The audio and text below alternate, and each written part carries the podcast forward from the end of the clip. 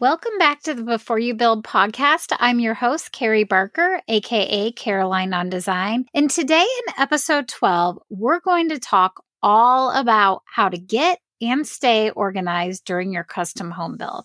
If you're anything like me, you will feel so much more in control of this overwhelming and huge project when you put some organizational systems into place to manage all the little details. And believe me, there are a lot of little details. You're listening to the Before You Build podcast. If you're dreaming of building a custom home or you're ready to start planning right now, this show is your one stop shop for actionable home building tips that will help you design a home that makes your family and your wallet happy for years to come. I'm Carrie, a Midwestern mom who designed my own custom home from the ground up, inside and out. I cracked the code on how to bring my dream home to life while sticking very close to budget. And now I'm here to teach you everything I learned along the way so that you too end up with a cozy, beautiful home that is perfect for your family. Let's go ahead and dive in. There are many moving parts when building a custom home. The sheer amount of decisions can be paralyzing. However, the whole process can be much less overwhelming if you feel organized and in control. In this episode, we'll cover six easy tips to keep your thoughts, ideas, and documents organized while building your house. The good news is that you can implement these tips immediately. And just so you know, these tips can be applied to any type of home build. It doesn't just have to be a custom home build, but my primary focus is on custom homes because custom builds aren't as streamlined and predictable as building a production or a semi custom home.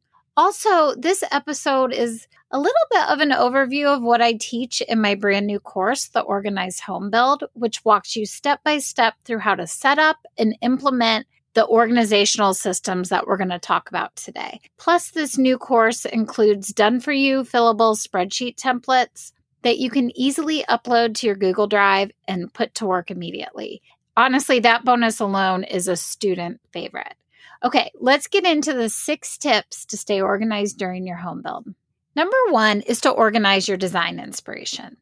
Unlike building a production home or a semi custom home with limited design options, building a custom home allows you to choose any design finishes you want. You have the freedom to search all over for design ideas and inspiration to create your dream home. My personal favorite platform for storing all of my design inspiration is Pinterest. And I imagine you already use Pinterest. And if you do, you already know that this is a great place to organize all of your design inspiration.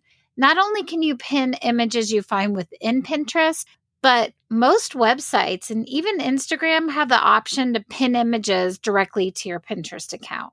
So, again, I store all of my design inspiration within Pinterest. And inside the Organized Home Build course, I've added step by step video tutorials to show you how to easily pin images directly from your Instagram account, Houzz, and even screenshots you have saved on your phone. Okay, the second tip is to organize your home build emails. I think email is the best way to communicate with your builder and subcontractors Obviously, you'll meet face to face often, but email provides a paper trail for any important discussions. This allows everyone to be on the same page and have written documentation of what needs to be accomplished by each party and when it needs to be accomplished. When I built my home back in 2013, I stored all emails related to my home build in one email folder that I created. I named it a very original name. I called it Home Build. And I'm being very sarcastic, not very original. I actually do still go back to this folder though, nine years later, if I ever have a question about my home finishes, my square footage, or costs of finishes. It's kind of a wealth of information all it within my email system. I do recommend that you take this a step further though. Rather than create one blanket home build email folder as I did, create an overall home build folder in your email system, but then add several subcategory folders just so you can keep your emails related to your home build even more organized than I had mine. And quick tip make sure you can access your email from your phone so that you can pull up emails during selection meetings or anytime you're meeting with a builder and you need some information. And I know it's 2022, so I'm pretty sure we can all access our emails from our phones today, but that was not common when I built almost 10 years ago. Okay, the third tip is to organize your notes. Throughout your home build, you will have many discussions with your builder and other building professionals, and it's really helpful to take dirt notes during these meetings or conversations and then go back and organize these notes in a way that makes sense to you.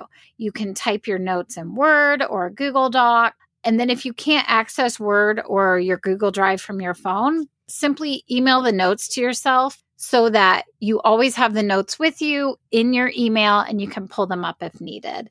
This is super helpful if you need to refer back to something your builder said or you need to check on a selection you previously made. It's also very helpful to keep a running list of any questions you have for your builder or subcontractors. And you can do this in a Google Doc or in your calendar app or even a simple note on your phone just make sure you're able to access this list of questions easily from your phone so you always have it with you. The fourth tip is to create a binder to organize any physical documents. When you're building a home, there's going to be some documentation that you'll probably want a physical copy of.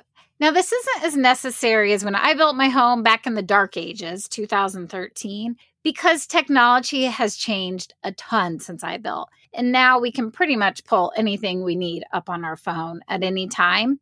However, if you want to keep physical copies of your floor plan drawings or selection worksheets or sketches or questions or I don't know, maybe your absolute favorite inspiration photos, whatever you choose to keep in physical form, I recommend organizing it in a three ring binder and, if possible, slip each document into a clear sleeve just so you make sure the pages don't rip. Okay, we have two more tips. Number five is all about what to keep in your car during your custom build. Like I said before, building a custom home is very different than building a production home or a semi custom home.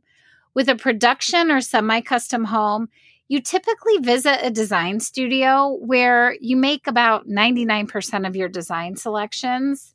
With a custom build, on the other hand, you'll drive all over town looking for finishes. You'll visit flooring stores, kitchen stores, paint stores, you name it, you're going to go. The list goes on.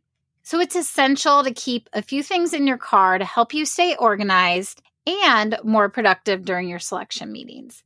So while you're building, I suggest you keep the following items in your car your floor plan drawings if you choose to have a physical copy. If you can pull your drawings up easily on your phone and that works for you, you don't mind the small font, then that's fine too. But definitely keep a tape measure, a paint color wheel if you have one, paint color samples if you have those.